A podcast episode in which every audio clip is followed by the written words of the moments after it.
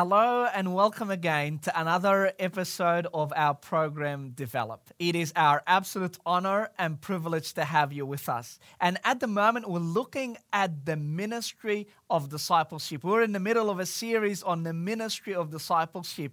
And we said from the outset uh, that discipleship is really Christianity. You see, uh, when Jesus called people to be Christians, he basically was inviting disciples to follow him, to be with him, and that he would transform them to be fishers of men, to be disciplers. So the whole concept of Christianity rises and falls on the idea of being disciples. So Christianity for me, I hope it is for you, it's about being like Jesus, a disciple who lives the way of Jesus.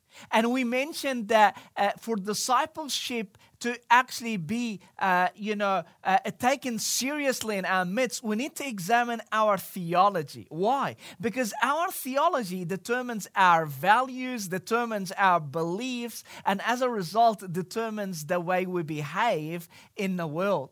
And I mentioned to you uh, that uh, there are three half truths that hinder our experience of the full uh, growth and the, the, the, life of discipleship that Jesus has purchased for us. And last time we talked about the gospel, and half understanding or a partial understanding of the gospel can hinder our experience, the full experience of salvation. And then we mentioned uh, that there is an, another two areas that if we have a partial understanding of them, they will hinder hinder our discipleship. One is grace, and the next one is growth. So I'm going to focus on grace at this time, and next time we will look at the area of growth. You see, when you think about the idea of grace, there are so many different misconceptions about grace. For someone who is a Christian, uh, you know, we probably know the definition that grace is uh, a free favor from God, and uh, and different people have different attitudes or responses towards uh, God's favor and unconditional love. You've got some people that that their perception of relationship with God, they say. I must earn a right standing with God through my performances. They are merit driven Christians. And then you've got uh, people who say, no, no, no, there is grace and I can't earn it. I must receive a right standing with God based on the free favor that I find in Jesus. And some people say, as a result of that, I'm not going to swing to the merit side of things. I don't have to do anything. And they say, therefore, I need not to invest any effort in my walk with Jesus. And I bet that you've experienced diversity of responses of your in your interactions with Christians uh, across different denominations. Growing up in a traditional church uh, for many of our years, Susie and I being born into a traditional uh, uh, uh denominations, uh, we probably were on the side of our church was on the side of merit. So we grew up realizing that Christianity is about rituals and traditions and going to church. And, and, and you'll hear a lot of funny stories from us about going to church but not really connecting with god at all. And uh, you know we, we, we, were taught you know it, you know christianity is about faith plus works. Uh, but really at the end of the day it was all about works. It's all about uh, the sacraments and the rituals and the traditions and and remembering the stories of the saints and the like and and and you would imagine that when performance is front and center, that Christians uh, who adopt that perspective would live a serious life for Jesus. Believe me, it wasn't the reality of what we experience. Us, uh, including myself and friends that I know and others that I've observed, they would do everything they want uh, uh throughout the week and then they would come up, rise early on Sunday, and become, you know, deacons or whatever it is, you know, uh, people in the church who are carrying the, the, the, the, the you know, the, the baton of the tradition. In fact, we know of a family where the father was a leader of the church, a priest, a pastor, and, and his son was so rebellious. He said to him, Listen, I don't care what you do on Saturday night as long as he come to church on Sunday morning. So the kid didn't go home. He would go to, uh, you know, the nightlife, the enjoyable nightlife, and then would come, you know, immediately into the the the uh, the, the mass, the, the liturgy on Sunday morning. I don't know if he was awake or not, but he was there. And uh, you probably have experienced Christians of that type of tradition. So when we came to experience the grace of God, uh, due to the uh, true preaching of the gospel, uh, we our life began to change. So we began to preach Jesus Christ crucified and the grace that comes freely to anybody and everybody.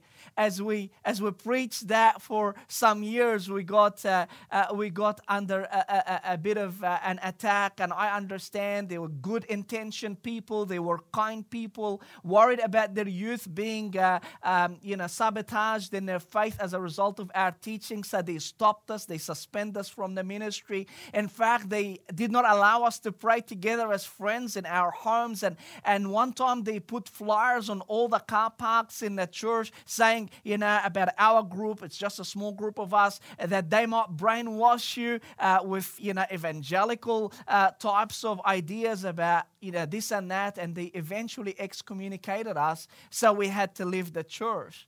Uh, and you probably have experienced people on this side or the extreme side who understand the theology behind the grace of God being favor uh, minded Christian that you receive everything from God for free, but that didn't it change their way of life they became informed christians instead of being transformed by the christian faith. And they are the both the extremes. The grace of god makes me not collaborate with god at all or performance performance performance. And believe me it doesn't even lead to a transformed life because away from the grace of god we can't live the life god has for us. In both extremes we find one commonality uh, that there is a separation uh, between belief and behaviors. There is separation between doctrine and duty. And, uh, and you know, people blame Paul for that and they say, you know, he came in and, and, and he declared the concept of grace, nothing else. And you hear people talk about it all the time uh, Jesus plus nothing, grace plus nothing. Everything is, is, is free and, and, and life with God is, is, is, you know, totally and utterly uh, does not require your, your collaboration in any way. And if you tell me that you have to do anything plus Jesus. It's legalistic. And I understand their concern to, uh, to champion the doctrine of grace.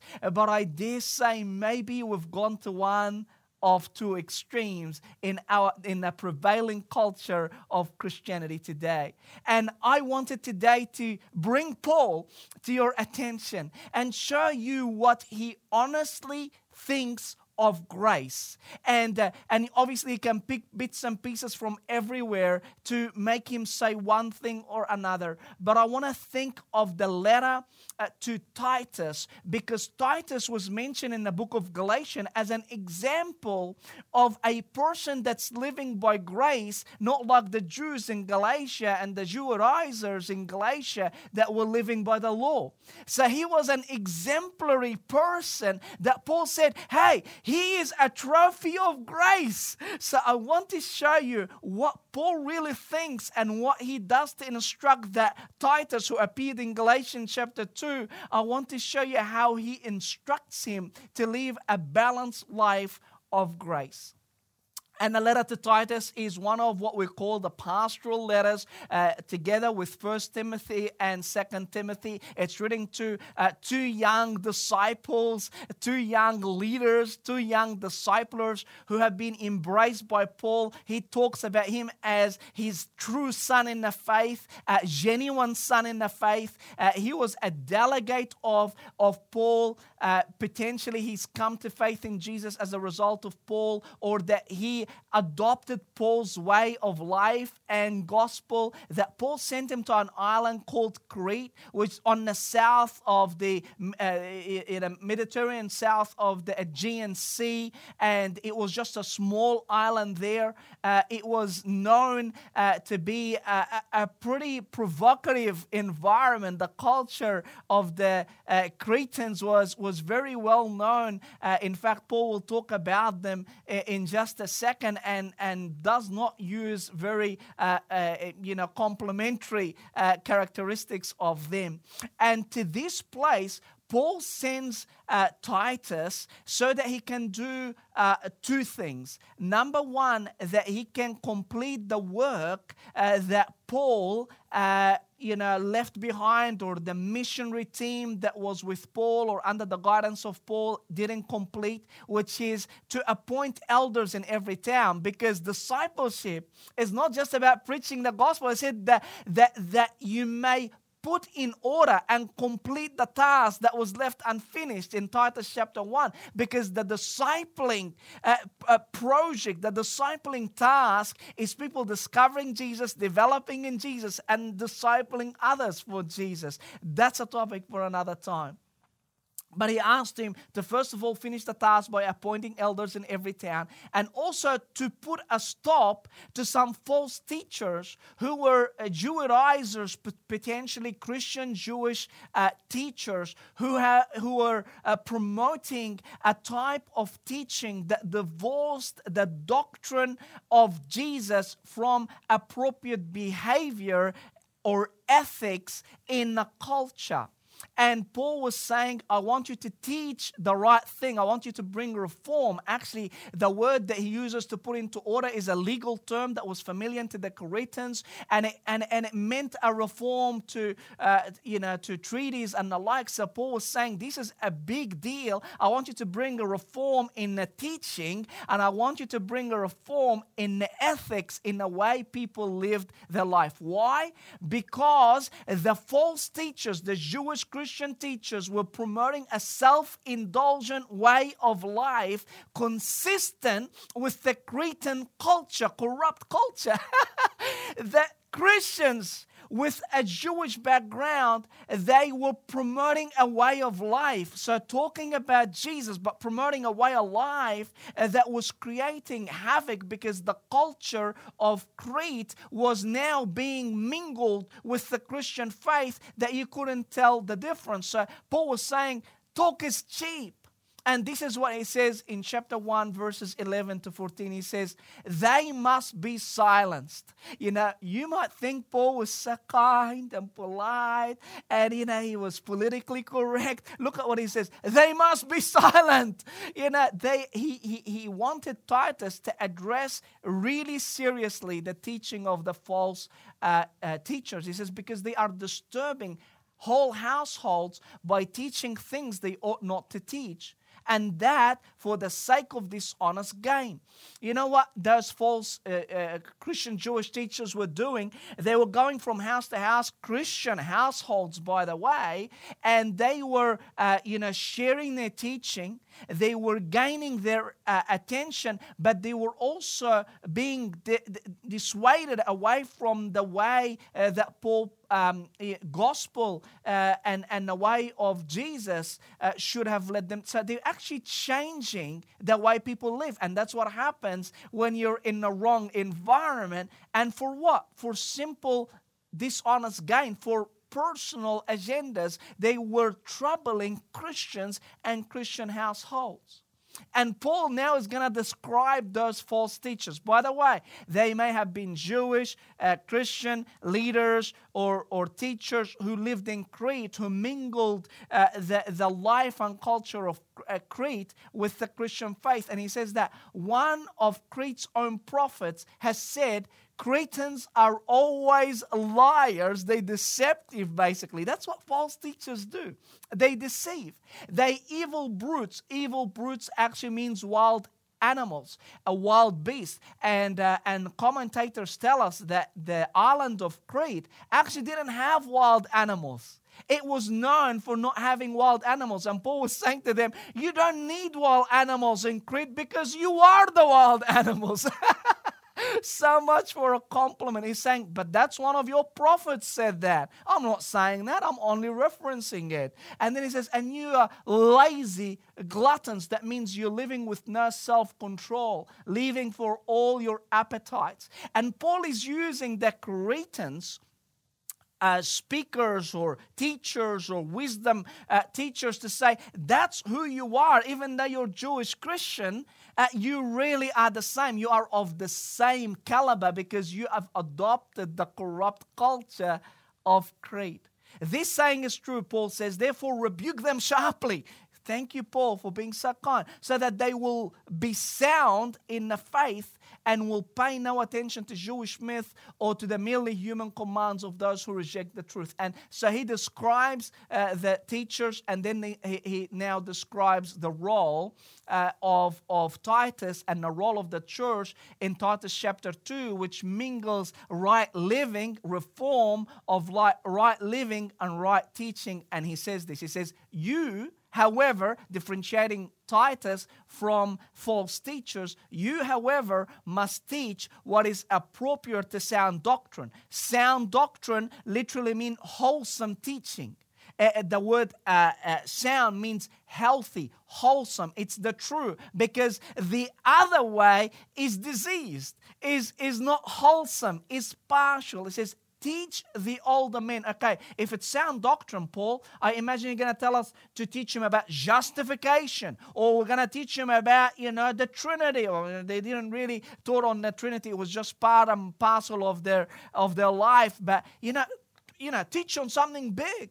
It says, teach the older men what to be temperate. That's a lifestyle worthy of respect, self control and to be sound in faith and love and endurance. He's talking about a way of life. He's saying, I want you to be different from false teachers. How, Paul? By mingling the quality of life with the quality of teaching and consistently through out uh, this particular letter, he's telling him that you cannot divorce belief from behavior. You cannot divorce doctrine from duty. You cannot divorce, uh, you know, the, the, the theology from ethics. It's not like that. It says, in everything, now, this is a command to Titus, who is the trophy of grace in everything. Set them an example. You be an example, not by what you know, by doing what is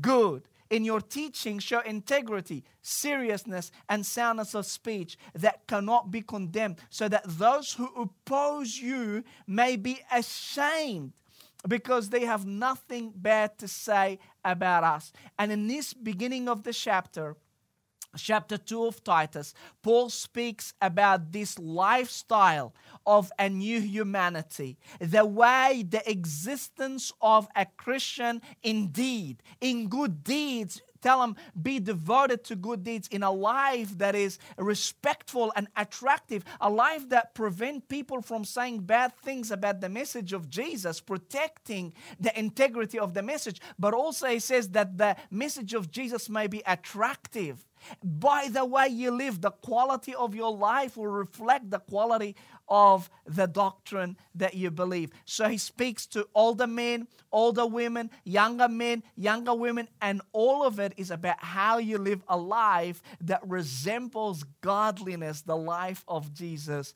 on earth. And then he says, All right, you know why I told you all those things about the way that you live life godly in the first uh, 10 verses? He says, I'm going to tell tell you the rationale behind it. And this is like the climax of this book or the climax of this chapter. And it's verse 11 to 14, if you're with me. It says this For the grace of God has appeared that offers salvation to all people. It teaches us to say no to ungodliness and worldly passions and to live self controlled, upright, and godly lives in this present age while we wait for the blessed hope, the return, the appearing of the glory of our great God and Savior Jesus Christ, who gave Himself to us to redeem us from all wickedness and to purify for himself a people that are his very own, eager to do what's good. And what Paul is saying, let me tell you, Titus, and in, by extension, the whole church, the reason why you live that quality life the reason why you live that godly life is because of the grace of God that you Titus is an example, a trophy of God's grace. This is the rationale. This is the empowerment of living a godly life. And he teaches three things, in my opinion, that I observe out of here about the grace of God. Number one, the grace of God seeks us. Number two, the grace of God saves us. Number three, the grace of God shapes us. So I'm going to briefly mention from this passage those three balanced views of grace. Number one, he says, For the grace of God has appeared. That's the first thing. The word appeared actually uh, is, is the word epiphany. You know, when you get an epiphany, it actually speaks of a divine appearance of helping intervention. That means God breaks into the scene. He's not desired, he ha- nobody's done anything to bring him in. He just pops into history and does the impossible. He comes in, He pursues us by His grace, not because we are good at it. You see, um, you know, I read for scholars that say that in the Gospels uh, is hardly any mention of the word grace. In fact, they say Matthew and Mark there is no mention of grace. In Luke there is just a little bit of mention of grace, and in John only in chapter one there is full mention of the word grace. Jesus didn't teach a great deal on grace. But, you know, they say it's Paul that brought to our attention the concept of grace. You know why? Because Paul encountered an incredible person on the way to Damascus when he was trying to manipulate and persecute and ruin the way, then Jesus, in his kindness, say, You don't deserve me to be with you and to save you and change and transform you. I'm meeting you when you don't deserve it. And Paul said, Whoa, there is nothing to explain that a wicked person like me could encounter a loving God except this word grace, which uh, scholars say it's the same word that, that John uses, the same concept that John, John uses of the word agape, unconditional love. That's what Paul means by grace. And I, I just want to quickly mention Isaiah chapter 65, and uh, from the message uh, paraphrase, it says, I've made myself available, God is speaking, to those who haven't bothered to ask. I am here, ready to be found by those who haven't bothered to look. Isn't that beautiful? It's amazing. The thing about grace that makes it amazing is that God initiates interaction with us. He pursues us. He seeks you. He seeks me when we absolutely aren't deserving it and not even looking for Him. He penetrated history to save us, to appear to us, to intersect in our way. And then he says, For the grace of God has appeared. Yeah, we got that offering salvation to all people. It offers salvation. And the second thing we need to learn about grace, that it saves. You see, in the next chapter, Titus 3 3 to 7, Paul says, At one time we too were foolish, disobedient, deceived, and enslaved by all kinds of passions and pleasures. We lived in malice and envy, being hated and hating one another. But when the kindness and love of God our Savior appeared, which is exactly the same thing that we just read in the previous chapter, He saved us us. Yes, absolutely. Not because of righteous things we've done. We didn't deserve it, but because of His mercy. He saved us through the washing of rebirth and renewal by the Holy Spirit, whom He poured out on us generously through Jesus Christ, our Savior so that having been justified by grace, we might become heirs, having the hope of eternal life. You see, we are saved. We have a relationship with God. Our sins are forgiven. We are in a right standing with God because of grace. By grace, you have been saved through faith, and that's not from you. The scripture tells us we have been saved because Jesus paid the penalty for our sins. He has paid for our past, He has paid for our present, He has paid for our future. We are saved and saved to the uttermost because of the blood of Jesus. But I want to say something. Until we understand the word saved to be a transformation, not a transaction, we will always live as we've given God our sin and we've taken His forgiveness. Look at what He says. He saved us through what? He says He saved us through the washing of rebirth and renewal by the Holy Spirit.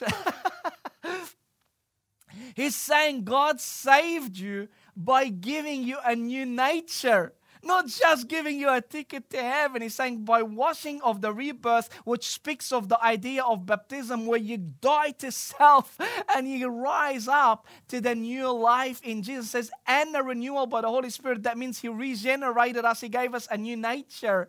The saving is not just a saving from the past, it's a uh, you know past sins. It's a saving of our own nature said that we actually have a capacity to love on God and love on others and to live in godliness and influence our world. He's given us a new appetite. It's insane when you understand that saving us was not just a transaction, but it was a renewal of our nature. And the last one that I want to bring, it says that, you know, for the grace of God has appeared that offers salvation to all people. It teaches us to say no to ungodliness and worldly passions and live self controlled, upright, and godly lives in this present age who gave himself for us to redeem us from all wickedness and to purify for himself a people that are his very own people, eager to do what is good. Isn't that so precise and balanced? Say, yes, He saved us, but right now He is shaping us. He is shaping us. You know, the word teachers, it comes from the idea of paideia or pedagogy or pedagogos, which basically was talking about a slave that looked after a child in the Greco Romans era and brought him up. They didn't just change the way they learn knowledge, they help them to be the type of people that reach their full potential. You see, the idea of paideia here is about the way we live our lives. He says, no to ungodliness. That means no to our old lives. No to the way we used to live without without Jesus. Says, and in, in worldly passions, and, and maybe it speaks about how that we drained our ungodly life, our old ways, uh, you know, as we declared Jesus and, and got baptized, and, and we're not going to live with worldly passions. He says, but what how you live? This is the new existence as a Christian. You live a virtuous life. You live a life empowered by the Holy Spirit. You live a life that's empowered by the grace of God. You can come to the presence of God any moment, receive grace grace in time of need and say, Lord Jesus, I can't cope with that sin. I can't cope with that habit. I can't th- tolerate that thought pattern. I can't interact in this way anymore. I want to be like you and say, I'm going to enable you to live this life where you're going to be self controlled, unlike the Cretans and the corrupt culture where they gluttons and, and living for their own appetites. And then upright, living with a type of life that is just and righteous and godly, that is God like in every possible way. You see, this is what Paul says again in Titus 3, immediately after saying that passage about us being justified, he says, This is a trustworthy saying. And I want you to stress these things. He's saying that to Titus in Titus 3 5 to 8. So that those who have trusted in God may be careful to devote themselves to doing what is good. These things are excellent and profitable for every one. You see, the grace that shapes us is a grace that transforms us into a new humanity. The humanity that reflects Jesus. You see, that word paideia, or uh, which, which coming from the idea of instruction of, uh, of, of, of kids until they become mature, it was used in the Greco-Romans uh, time, even by Plato, to speak of the whole process by which human civilization was to become civilized. That means a person becomes virtuous. In fact, they said it was resembling the divinity or resembling the divine, their gods. It's like the best version of the human being. And that's what Paul is saying. That grace actually have come and changed your nature. That's the past. The life of Jesus is deposited in us by grace. But grace in the presence enable us to have the life of Jesus expressed in our actions. Why? Because there's a future hope. There is a future hope. So we live the hope of becoming fully like Jesus, where his life is perfected in us. We're fully integrated in the life of God, participating in the divine lives in a much incredible way. And he says that because of that future and because of the nature that I've given you on the inside, I now enable you, correct you, coach you, discipline you so that you could live life on earth that resembles that new humanity. Friends, if the grace that saved you hasn't shaped you, is it really blood purchased grace? If the grace that saved you hasn't yet shaped you, is it really a blood purchased grace that was meant to do the whole lot and influence your past, present, and future my prayer for every single one of us is that we embrace the favor of God, the transforming power of God revealed in the majestic name of Jesus that has come and appeared an epiphany out of absolutely nowhere, just out of you know our oblivion. He's come and captured our heart. He's given us a new nature, and He's willing to walk with us every step of the way to shape a new humanity, a humanity that resembles the character of Jesus, the very image that God created us to bear. And that's our prayer for you. God bless you.